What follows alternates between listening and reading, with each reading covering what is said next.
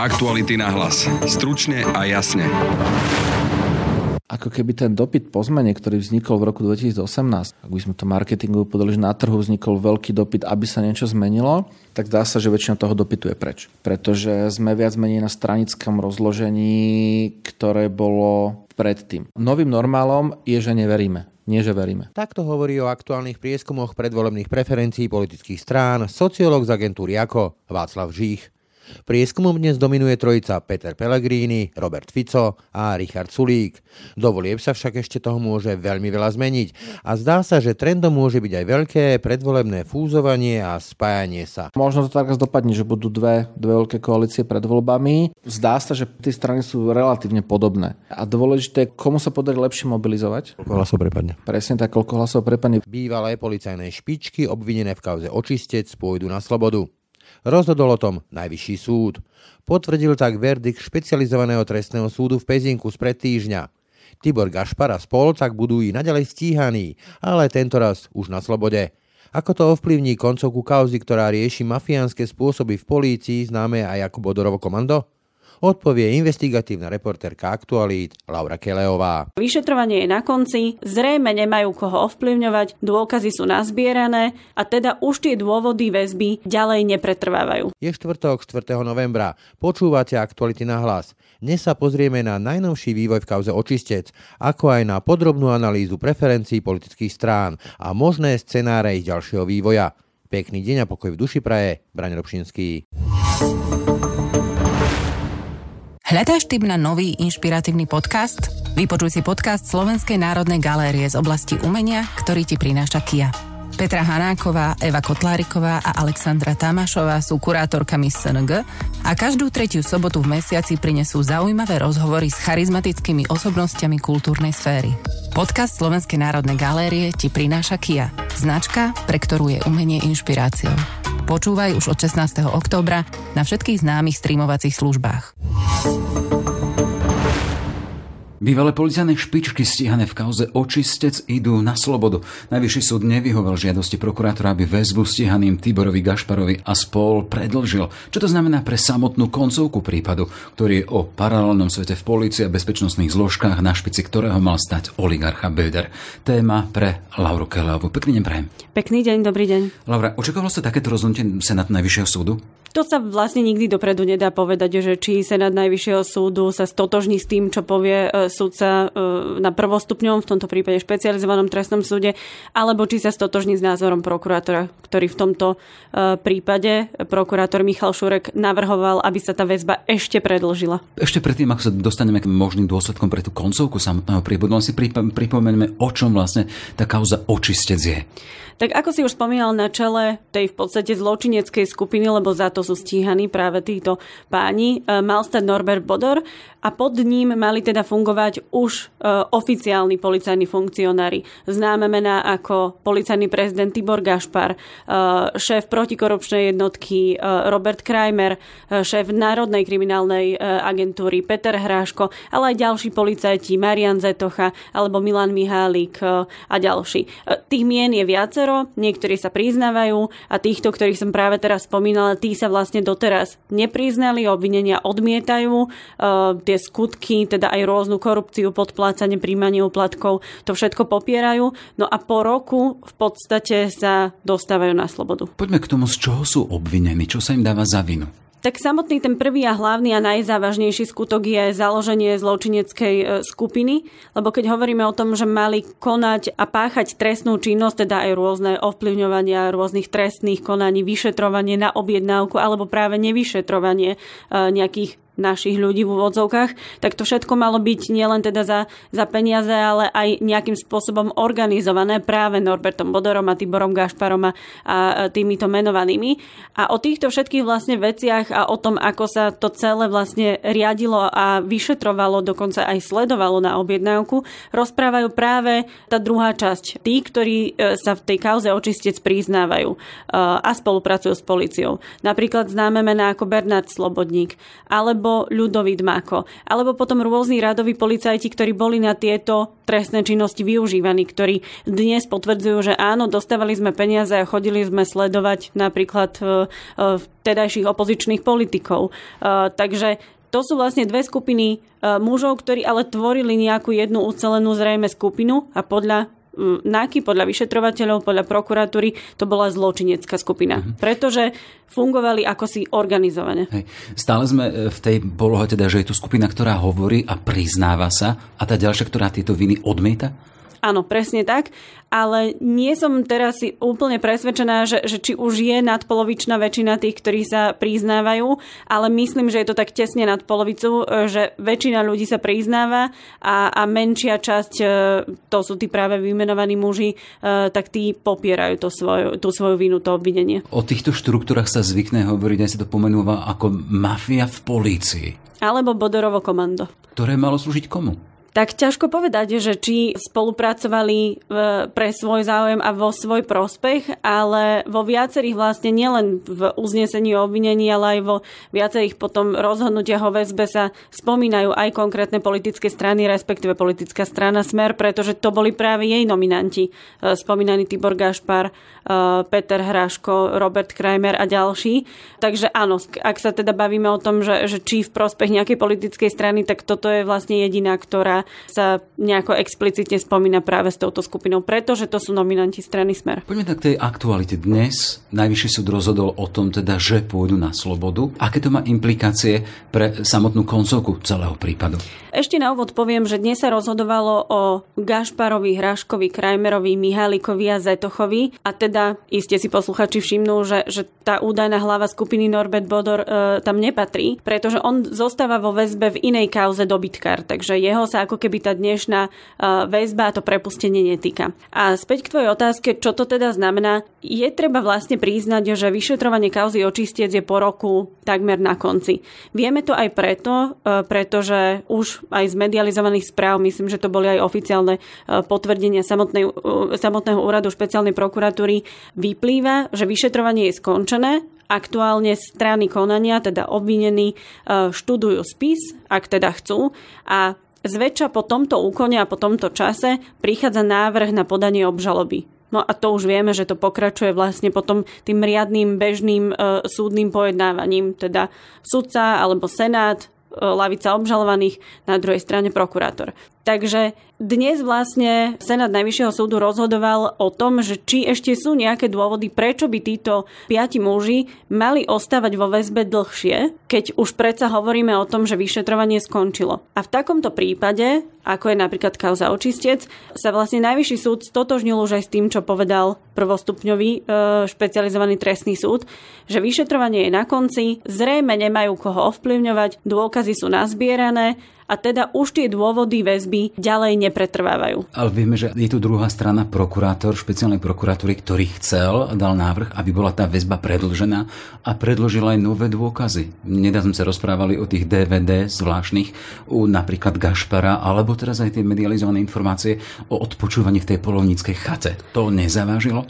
Evidentne nie. My zatiaľ nepoznáme písomné rozhodnutie Najvyššieho súdu, ale poznáme to prvostupňové rozhodnutie sudcu Rastislava Stieránku, ktorý pred týždňom rovnako povedal, že nevidí tam dôvod na predlženie väzby. A čo sa týka tých videí, on v podstate čítal len prepisy, mal iba textové prepisy, nemal teda videá, nevedel autenticky vyhodnotiť vlastne tých aktérov, ale povedal, že aj napriek tomu automaticky to neznamená z toho obsahu e, tých streta, stretávok na chate, že ak týchto obvinených teraz pustíme na slobodu, tak automaticky budú ovplyvňovať alebo máriť nejaké vyšetrovanie alebo ovplyvňovať svetkov a podobne. Koniec koncov Svetkovia sú vypočutí, všetci, ktorí boli potrební, ktorých uznal teda prokurátor alebo vyšetrovateľ za vhodných a potrebných. Súdca Stieranka ešte pripomenul dôležitú vec. Veď predsa máte možnosti, to smeroval na vyšetrovateľa a na prokurátora, máte možnosti, ako týchto obvinených aj na slobode nejakým spôsobom monitorovať. Teda môžu ich sledovať, môžu ich odpočúvať a podobne. Ale je to vždy menší zásah ako to, že skončí človek za mrežami. Mm-hmm. Čiže môžeme očakávať, že kedy sa dostanú Gašpara spol na slobodu, kedy vyjdú z tej väzby? Myslím si, že je to v priebehu niekoľkých hodín, pretože zajtra je už 5. novembra a oni do 5. novembra v podstate mali trvanie väzby, takže myslím si, že je to otázka niekoľkých hodín. Ten proces je tak povediac trochu administratívny, teda prokurátor musí podpísať príkaz. Ten príkaz sa potom, myslím, ako elektronicky odfaxuje alebo pošle mailom e, do jednotlivých ústavov na výkon väzby. Tam sa ten človek pobalí a vychádza na slobodu. Uh-huh. Uvidíme, čo povedie, ak niečo povedia po tom roku vo vyšetrovacej väzbe. Chcem sa len spýtať, že koľko nás, aký dlhý čas nás môže deliť od samotného súdneho procesu? Hovoríš, aktuálne sme v stave, keď sa študuje ten vyšetrovací spis. Koľko to potom z praxe, z podobných podobných prípadov trvá do toho, kým prídu na lavicu obžalovaných a predsudcov. Takto nevieme, že čo sa stane potom e, štúdiu spisu, pretože môžu tam vzniknúť nejaké povedzme návrhy zo strany e, obvinených alebo ich e, obhajcov, že budú mať nejaké námietky, začnú vyťahovať nejaké procesné možno pochybenia a podobne, čiže tam sa môže skomplikovať ten proces, ale ak by išlo všetko v úvodzovkách povedané hladko, to myslím skôr tak administratívne, tak je to otázka niekoľkých podľa mňa týždňov maximálne. A ešte čo som chcela dodať, e, že e, sudca Stieranka ešte keď minulý týždeň rozhodoval o tej väzbe, tak podal zaujímavú vec, ktorú mňa teda e, veľmi prekvapila, pretože aj sme tu zo strany rôznych opozičných politikov alebo tých zástancov vlastne týchto obvinených mužov Gašpara a Hráška Krajmera spol počúvali, že teda sú nejakým spôsobom tríznení v tej väzbe a, a že, že rok nikoho nevideli a podobne.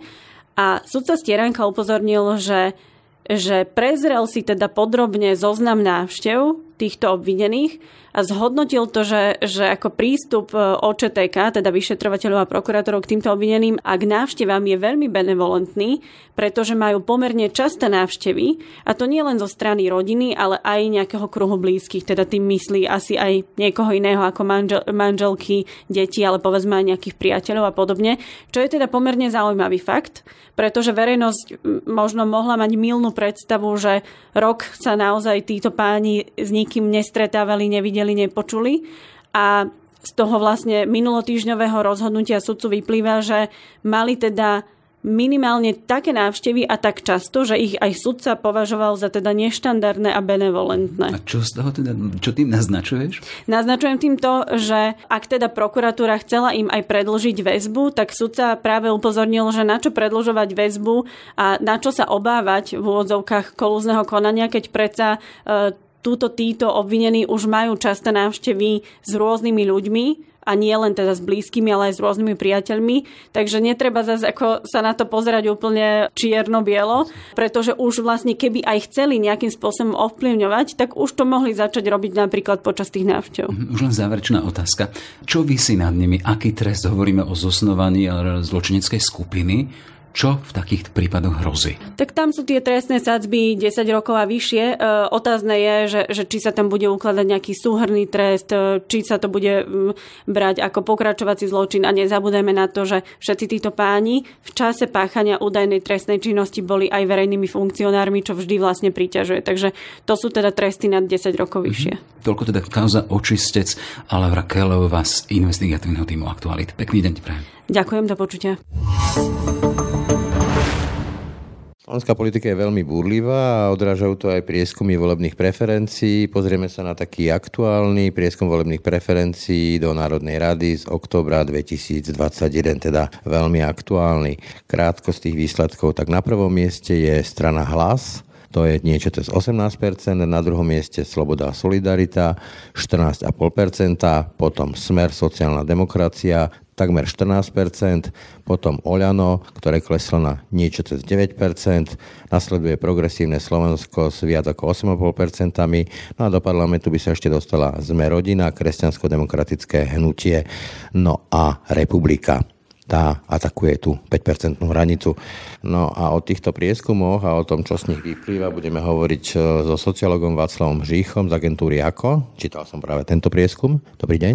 Dobrý deň, dobré ráno pri mikrofóne vás víta Brane Dobšinský. Takže Ako máme čítať tento prieskum? Veľa sa hovorí o tom nezadržateľnom trende smeru sociálnej demokracie Ficovho, ktorý stúpa z tej jary nezadržateľne. Vidíme takisto, že sme rodina sa nejako nedarí ani napriek tej úsilovnej snahe Borisa Kolára nejako zvyšovať svoje percentá. No a Olano klesa postupne až na to svoje jadro, tých 5-6%, ktoré potom nabalili na ten volebný výsledok. My za posledných pár mesiacov rozdeľujeme to politické spektrum ako keby na dve skupiny. Jedna sú strany, ktoré tak trochu vybrilujú hore dolu, hore dolu, hore dolu. Tam je napríklad aj Smerodina, ktorá od tej desatinky ide hore dolu, KDH, určite progresívne Slovensko, ktoré ide raz o pár desatín hore, raz o pár desatín dolu, ale v princípe stále stagnuje. A potom tam máme strany, ktoré majú nejaký trend, či už negatívny alebo pozitívny. Z tých dlhodobých trendov boli zhruba tri. Jedno bolo hlas dlhodobo klesal vlastne od toho zlomu, keď začal, myslím, že to bol na prelome rokov, smer aktívnejšie komunikovať a vytvorila sa im ako keby konkurencia na tom trhu, lebo dovtedy oni tak trochu kráčali tou opozičnou časťou spektra bez konkurencie, lebo tam mali len Kotlebovcov, tak e, od tej chvíle klesajú a klesajú dlhodobo. To je vyslovene trend, ktorý sa nedá poprieť. Takisto smer stúpa, aj keď tá strmosť toho stúpania už nie je taká rýchla ako kedysi. Napriek tomu Smer získal obrovské percentá, keď to porovnáme napríklad so situáciou z konca minulého roku. No a videli sme, že relatívne sa ešte pred pár mesiacmi darilo stúpať aj slobody a solidarite. Čo sa dá tak trošku pripisovať tomu zrejme im sa podarilo získať na tom koaličnom konflikte. Takouto trochu vnútornou opozíciou voči Igorovi Matovičovi, ale aj ten ich trend rastu sa už zastavil a už 2-3 mesiace stagnujú. Takže zdá sa, že dostávame sa do situácie, kde máme prvé tri strany, ktoré sú stále bližšie a bližšie k sebe, hýbu sa o desatiny a v rámci štatistiky sa môžu kedykoľvek pomiešať. A potom máme také strany, ktoré stagnujú. Ešte vás doplním s tými trendami. Neprehliadnutelný je aj ten trend e, klesania Oľanok tej, ako ja hovorím, tej prirodzenej politickej základni, tomu jadru, čo mali predtým, ako nabalili tých vyše 20. To máte presne pravdu. Olano klesalo z najväčšej výšky samozrejme ako víťaz volieb. Môže to spadnúť tam, kde boli tesne pred tými voľbami, kým nabalili tých ostatných voličov? Ja si myslím, že tam už niekde možno aj sme. Oni tých 8-9% mali dlhodobo, dlhé roky a on mi sa tak trošku ten pád bol strmý a teraz sa zabrzdil tak, ako sa zabrzdil rast Sasky, tak sa zabrzdil pád Olana. E, my sme tak trochu v roku 2017 keby sme si zrátali preferencie napríklad hlasu a smeru. To je tých skoro tých 40%, ak mali ten najslavnejší výsledok. Presne tak. A dáta vždy ukazovali v tom období, že tam bol smer, potom tam bola Saska lepšia ako Olano. Potom sme tam medzi voľbami vždy mali to KDH tesne nad voľbami. Mali sme tam už v tej dobe sme rodina medzi 6-7%. A jediná taká zmena je tam, že tam vtedy myslím, že ešte nebolo progresívne Slovensko na takýchto číslach, ale viac menej zdá sa, že ako keby ten dopyt po zmene, ktorý vznikol v roku 2018, ak by sme to marketingu podali, že na trhu vznikol veľký dopyt, aby sa niečo zmenilo, tak dá sa, že väčšina toho dopytu je preč. Pretože sme viac menej na stranickom rozložení, ktoré bolo predtým. Premrhala táto vláda ten potenciál zmeny? Áno, ja takto. Ja si myslím, že aj signalizujú to aj výskumy o nedôveryhodnosti jednotlivých predstaviteľov. Ľudia chceli, aby sa niečo zmenilo, pre mňa je ťažko filozofovať, že aký je hlavný dôvod. Či to bolo iba kvôli ich komunikačným a vládnúcim zručnostiam, alebo to bolo v kombinácii s tým, že popri korone sa ťažko vládlo. Ale v každom prípade myslím si, že veľká časť ľudí má pocit, že niečo chceli a nedostali to a sú sklamaní. A to sa potom prejavuje aj v dôveryhodnosti úplne všetkých politikov. Sme v situácii, že v tejto krajine nie je žiaden politik, už žiaľ, ani pani prezidentka nemá nad 50% dôveryhodnosť. To znamená, v tejto krajine momentálne... Neveríme skoro nikomu. Áno, no novým normálom je, že neveríme. Nie, že veríme. To je aj vysvetlenie toho trendu, nezadržateľného trendu stúpania Roberta Fice, lebo v kuloároch alebo medzi sociológmi, politológmi sa už hovorí o tom, že je celkom reálna šanca, že Robert Fico opäť vyhrá parlamentné voľby a bude zostávať vládu. Tie voľby zatiaľ to vyzerá, že sú ešte veľmi ďaleko. Je to viac ako dva roky a... Trendovo. Áno, trend tam je. Na druhú stranu, po tom, čo sme zažili v roku 2020, eh, kde ešte 51 dní pred voľbami malo Olano 8%, a vo voľbách malo 25, je vidieť, že stále viac viac voličov sa vie na poslednú chvíľu dať strhnúť emóciou. Tam skočím do reči, e, tam je myslím dokonca až tretina voličov podľa tých rôznych prieskumov, ktorí sa rozhodujú doslova 24 hodín, dokonca priamo za plentou si vyberajú ten lístok. Ja by som odvážnejšie povedal. Ja by som povedal, že drvivá väčšina. Len e, ono to nie je také, aby ste si to vedeli predstaviť, to nie je, že ja si v tej chvíli vymyslím, akú stranu chcem voliť. Ale väčšinou ten človek má nejakého hlavného favorita a ešte má niekoho v zálohe, tú druhú voľbu. A v tomto období tesne pred voľbami si buď to svoje dlhodobé rozhodnutie potvrdí, alebo ho nahradí ľudí tou zálohou a myslím si, že toto robí väčšina ľudí. Naozaj len niekoľko strán, ktoré, alebo väčšinou len tie veľmi tvrdé jadra. Teraz sme sa bavili o tom tvrdom jadre voličov Olano, pod ktoré nikdy neklesnú. To smer má tak. Smer KDH má podobné. To znamená, áno, títo tu majú to rozhodnutie ako keby konzistentné. Ale celý ten zvyšok je taký, už by som povedal vajatavý, to je teraz také populárne. Fluidný, by sme povedali moderným jazykom. Čiže inými slovami, kampaň bude extrémne dôležitá. Bude extrémne dôležitá a môžeme uvažovať o tom, aká to vlastne bude kampaň. Vidíme, že vonkajšie plochy umierajú, to znamená, už to nebude o tom, bude to o prístupe do veľkých médií a o internete. A hrách rôznych spin doktorinkoch. Presne tak, e, lebo emocia, spin doctoring je o emocii. A zdá sa, že tá emocia bude stále viac a viac dôležitá. Videli sme, ako niekoľko emočných prvkov dokázalo vyhrať voľby Olanu keby sa to hodnotilo z pohľadu, z reklamného pohľadu napríklad efektivity, tak sa dá povedať, že skvelé. Ale zároveň je to taký zdvihnutý prst, že tým pádom sa to môže podariť komukoľvek. No a ešte nehovoríme o rôznych takých hrách typu, že vypustíme gorilu na nejaký cudzí server alebo deepfakes a podobne. Áno, myslím, že ale tie hry už pomaly bežia, ak sa nemýlim. A možno je to dobré z takého zvláštneho dôvodu. Ľudia si časom zvyknú. Ako keby prestanú... Otrli? Áno, začnú byť otrlí, ľudia si zvyknú na všetko, horí sa aj na oprátku. A čím viackrát to zažijú ďaleko pred voľbami, tým menej na to budú reagovať potom priamo, priamo v tej volebnej kampani, ako keby si niekto vystrelal náboje. Vrátim sa teda k tým aktuálnym prieskumom. Zastavím sa u strany Sloboda a Solidarita. Hovorili ste, a hovoria to aj viacerí politológovia, že sa nabalili na tom spore s Igorom a Matovičom ako taký ostrov zdravého rozumu v údzovkách v tom, čo máme k dispozícii. Môžem to mať taký ten efekt združovania voličov, že tí voliči liberálno-demokratického spektra sú často pred tými voľbami vydíraní, že voľte nás, aj keď nie sme tí najlepší, lebo je to hlas zdravého rozumu voči extrém tému a podobne, že nabalia na seba voličov, lebo sú tá istota voči povedzme KDH, ktoré osciluje na tej hranici, že nemusí byť zvoliteľná? Áno, tento argument sa používa a asi sa aj použije, ale my stále nevieme, kto všetko vlastne bude v hre pred budúcimi voľbami. Netreba zabúdať, že tí voliči momentálne naozaj nemajú skoro kam ísť. Oni môžu z parlamentných strán určite časť z nich, alebo menšia časť z nich sa možno vrátila napríklad ku Smeru. Ale tí sklamaní voliči Smeru, ktorí pár percent z nich išlo napríklad ku Olanu a potom sa vrátili, ale väčšinovo oni nemajú kam ísť. Oni v parlamente majú už iba SNS, Republiku, Smer a hlas. To znamená logicky, oni sa presúvajú v rámci parlamentných strán a ich priazne s tým, čo tam je. To je možno aj dôvod, prečo napríklad stagnuje progresívne Slovensko. Tým, že nie je tak na očiach, do tých médií sa dostáva ťažšie, tak ako alternatívu ho tí voliči v svojich sympatiách zatiaľ nevedia, ale príde predvolebná kampáň a bude mať tých alternatív a určite tam bude sa snažiť KDH.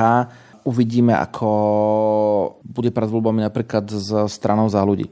Vidíme, že ona ako keby mala prepad tých percent veľmi. Ešte existuje taká strana? Áno, áno, stále ešte, stále ešte majú percentá.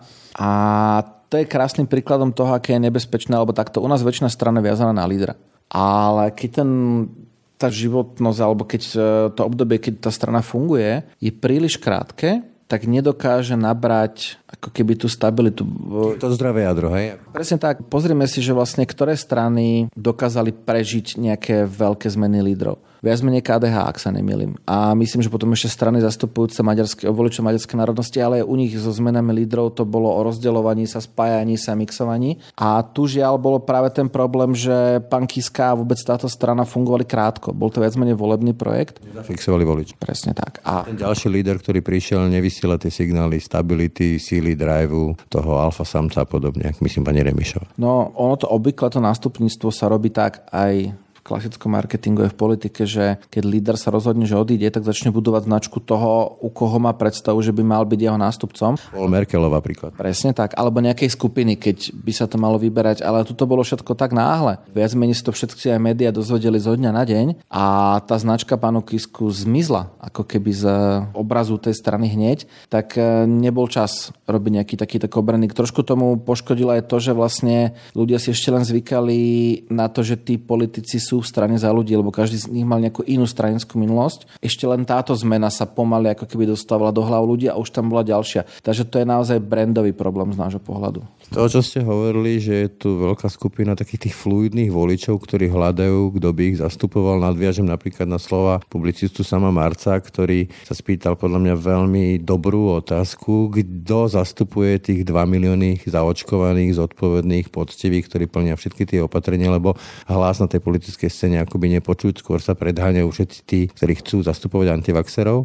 Takže je tu ešte dopyt po nejakom úvodzovkách liberálnom spasiteľovi, alebo bude to tá voľba menšieho zla s zaťatými zubami? Ja si myslím, že priestor na nejakú, nejaký nový projekt až tak veľký nie je. Videli sme, že nové projekty vlastne boli pred minulými voľbami. Niečo vyšlo lepšie, niečo horšie. Ono skôr možno je priestor nie ani tak na ad hoc vytváranie úplne nového subjektu, ale skôr na nejaké ad hoc spájanie sa. Ak si napríklad pripomenieme rok 98. Čiže niečo, v čom by nás mohli inšpirovať Češi? Tán Piráti napríklad? No, tam to aj dopadlo tak, že viac menej teraz to už asi minimálne polovica tej koalície lutuje. Ale dostávajú vládu. To som myslel, na rozdiel od toho váhania Kisku. Presne tak. Ale skôr som mal na mysli nejaký širší celok. Ako keby volebnú koalíciu väčšiu. SDK?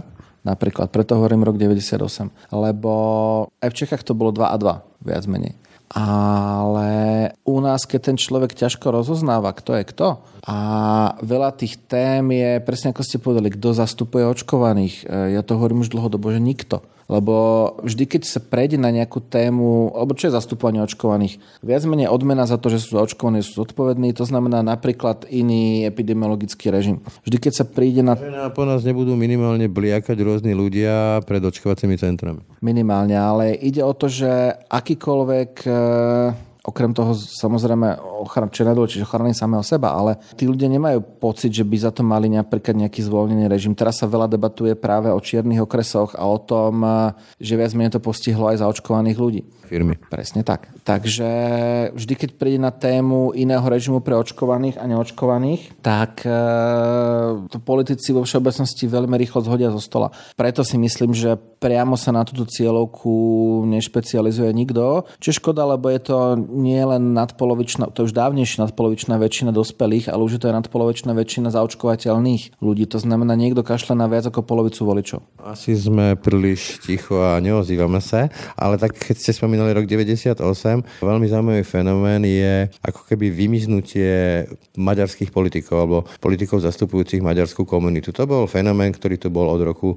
od prvých e, slobodných volieb, potom teraz zmizli po krachu projektu Most a dnes vidí vidíme, keď sa pozriem na tie ich čísla, aliancia 4,5%. Čiže stále s odrenými ušami nemajú isté, či sa vôbec do parlamentu dostanú. Je to reálne, aby tá 600 tisícová komunita nemala svoje zastúpenie, že tí mladí povedzme už volia inak, nie národnostne, alebo sa pred voľbami dá čakať nejaké účelové spájanie a mobilizácia maďarského voliča? Ono je to realitou už toto volebné obdobie, keď tam vlastne nie je strana, ktorá by exaktne zastupovala len voličov maďarskej národnosti, alebo minimálne by to bolo jedno z jej hlavných priorit. Vidíme aj akési pokusy tú tému si získať k sebe. To znamená zo súčasných politických strán ako keby komunikovať práve s predstaviteľmi maďarskej menšiny a tým pádom získať ich e, pozornosť. Aliancia, a myslím, že je tam ešte Maďarské fórum, majú teraz čas dva roky. Už to nie je ten trh tých strán taký rozbitý a majú čas dva roky ukázať, že má význam, aby boli veľkým. Veľmi zaujímavé bude, ako dopadnú komunálne voľby o rok. Vieme, že na juhu a na juhovýchode Slovenska to vždy bolo, že buď je tá obec SMK, alebo je tá obec Most. a pomaly spolu ani futbal nešli hrať. Teraz, keď je to spojené, uvidíme, ako sa to pretaví napríklad do toho, či tí dlhodobí lídry, ktorí v tých obciach a malých mestách vyhrávajú, pôjdu práve pod značkou aliancie, čo by ju mohli posilniť aj medzi voličmi, alebo zostanú nezávislí, lebo si uvedomia, že oni tú sílu majú tak či tak komunále. To bude signál toho, aká jej výtlak v skutočnosti tá strana bude mať. Ak sa im podarí dobre uhrať komunála voľby do vyšších územných celkov, potom by tú hranicu atakovať mohli. Oni teraz majú 4,5. Niekto by mohol povedať, že áno, že v odchylke už sú na 5%, ale my máme... Je to istota. My považujeme za istotu, keď máte také preferencie, že spodok vašej odchylky, to znamená to menšie číslo, je viac ako 3 mesiace nad 5. Potom môžete hovoriť o istote. Preto istotu nemajú momentálne ani tie strany, ktoré ešte v odchylke stále majú pod 5. Nie to tí, ktoré sú tesne počiarov. Zaujímavý fenomén sa deje aj na tom hnedom extremistickom spektre, kde vlastne republika ako vykradla s 5%, vykradla Kotlebovcov, ktorí už sú hlboko pod niekde cez 2%. Je možné, že dojde k takému fenoménu, čo vlastne umožnilo druhú Durindovú vládu, kde sa rozbila SNS na pravú SNS a Malíkova vtedy a Slota a to vlastne umožnilo, že sa nedostali ani jedni, že aj tento raz sa extrémisti vybijú, tak povediac? No zatiaľ to vyzerá, že tá hlavná prehra je na strane LSNS. Republika musím povedať, že veľmi, veľmi makajú. No, treba sa pozrieť aj na to, akí sú to vlastne voliči. V LSNS zostali skôr tí starší voliči s trošku nižším vzdelaním, do republiky odišli tí mladší, bývalí priaznivcovia LSNS. A práve o staršieho voliča je momentálne veľký súboj. Vidíme tu, že strana starších voličov je tak trochu KDH. Vidíme ako keby renesanciu Smeru, ktorý je špeciálne na najstaršieho voliča. Aj takého, ktorý nemá príliš ďaleko od priazne alebo od sympatí z LSNS. To znamená, LSNS ako keby oberá o voličov nielen ich e, bývalí kolegovia, ktorí založili republiku. Aj Fico. Ale presne tak, aj Fico. A ono to možno skôr bude znamenať, či to SNS nebude mať osud za ľudí. Že ako keby dostane sa na nejaké veľmi nízke čísla, ešte veľa v tom e, ukáže vlastne, ak bude vytýčený niekedy ten termín odvolania na najvyššom súde a platní sa rozsudok, respektíve sa to vráti späť. To môže byť veľký signál aj jedno, aj druhé. A je to aj vysvetlenie toho, prečo v úvodovkách Robert Fico hnedne, aby som použil termín Borisa Zalu? Je to možné, ako ten potenciál získavať tam tých voličov a ešte aj pri tom ako keby rovnakom vekovom nastavení, tam určite je otázne, či sa to oplatí za 2% voličov. Pre mňa také jedno z najkľúčovejších čísel je druhé kolo prezidentských volieb medzi Ivetou Radičovou a Ivanom Gašparovičom, kde vlastne to bolo myslím 1 300 pre Ivana Gašparoviča a okolo milióna pre Ivetu Radičovu. Ako by to boli stále také dva tábory, použijem ten termín sociologa krivého, hej, kde sa kopírovali voliči HSLS a voliči HZDS. Vyplýva z toho, keď sa pozriem na tie čísla, že tých voličov HZDS, ZRS, potom Harabín, potom Smer a tak ďalej, že ten druhý tábor, ten liberálno-demokratický je teraz v závoze, že nám budú zostávať vládu, teda Robert Fico alebo Peter Pellegrini, možno aj v spolupráci s nejakou republikou a Borisom Kolárom. Presne ako to definoval kedy si pán Krivý, tá krajina je rozdelená na dve, na dve skupiny a tie jeho, ako my sme to nazvali, podkovy cez údolia stále fungujú. Či už pri politickej voľbe, u mňa to súviselo trochu to v tom pozorovaní aj vlastne s vierovýznaním. A áno, len sa menia názvy, len sa menia mena, mena a náplň tých hodnôt, ale je to stále, stále podobné. A celá tá hra je o tom, že komu prepadne viac hlasov pod 5% či tej, dal by sa to v súčasnosti nazvať liberálnejšie, alebo či tej konzervatívnejšie cieľovej skupine. Čiže vlastne na poslednú chvíľu nejaká chyba alebo zle zaprší a podobne, to môže byť kľúčové pre voľby.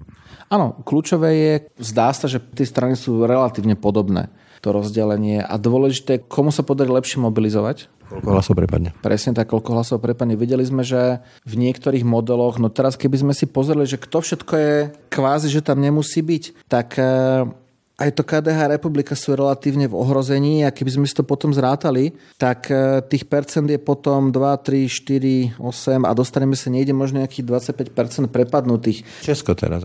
Presne tak. Bolo obdobie aj, keď sa tak rýchlo menili preferencie pred minulými voľbami, keď sme pozerali, že všetci boli nahustení nad tými 6%. A všetci sa mohli, alebo veľká časť z nich sa mohla alebo nemusela dostať. A boli možné dva scenáre, 4 strany v parlamente alebo 9 stran v parlamente. A toto tu môže rozhodnúť, alebo čím menej je strán, tým väčšia je šanca, že ako keby nebude pomerné zastúpenie tých dvoch názorových prúdov, ale že niekto z nich bude mať väčšiu silu napriek tomu, že v národe to bude stále, stále rovnaké.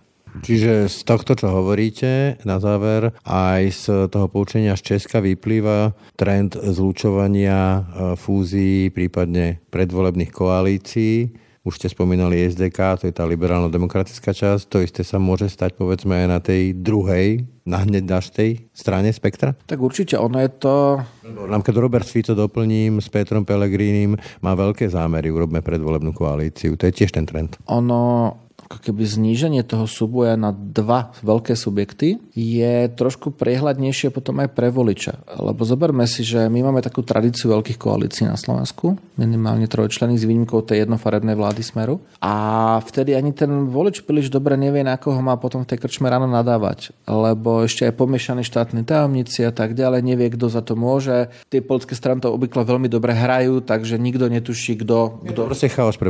Presne tak. A v tých eh, politických systémoch, ja neviem, v Anglicku alebo Spojených štátoch, viac menej viem jasne povedať, či som bol s tým mojim senátorom spokojný. No tak ale tam je zase väčšinový plus volebné obvody. Presne tak, ale ako v princípe v tom priadení zodpovednosti je lepšie mať menej strán ako viac.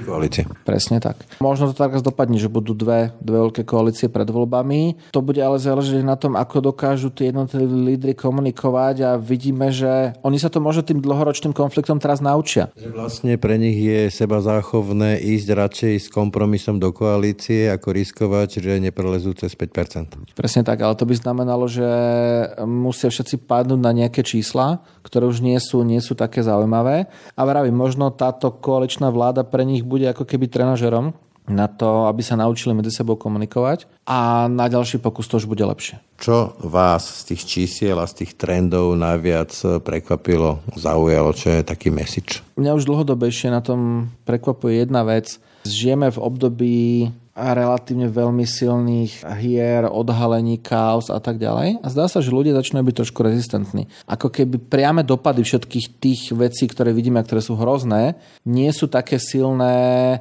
ako by človek očakal. A teraz nevieme, či je to tým, že ľudia si už zvykli a sú tak... Toho veľa možno. Alebo je toho veľa. Ale... Vysvetlenie tej Ficovej chatovice, nazvime to takto? Tak ona ešte, ona sa až vo všetkých ďalších prieskumoch prejaví samozrejme, lebo vidíme, že tie veci vychádzajú... Ale veľký posun? Až tak veľký nie. Ono je to práve o tom, ako sa to podarilo jednotlivým tým stranám odkomunikovať. A videli sme, že on relatívne ako keby, on sa neschoval, na druhý deň vystupoval v parlamente.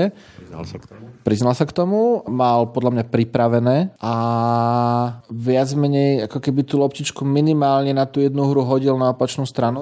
Prevzal ofenzívu. Presne tak. Takže mm, ľudia si na toto možno časom, časom zvyknú a uvidíme, čo to potom spôsobí. Pre mňa, mňa naozaj prekvapuje, ako on, kedy si sa hovorilo už, keď začali prvé kauzy v roku 2018 a tak, že on sa hovorilo, že v Rumunsku by to už riešili na ulici, ale my sme zrejme iný typ krajiny a tým pádom je potom aj riziko, že keď sa niečo iné vážne stane, že to nikto nebude brať vážne. Tak ako napríklad neberú vážne reálne informácie práve napríklad do očkovania jeho dôležitosti. Toľko Václav Žích z agentúry AKO, no a pekný zvyšok dňa pre Brian Dobšinský. Ďakujem, pekný deň. Aktuality na hlas. Stručne a jasne. Tak to boli dnešné aktuality na hlas. Pekný zvyšok dňa a pokoj v duši praje Braň Dobšinský. Aktuality na hlas. Stručne a jasne.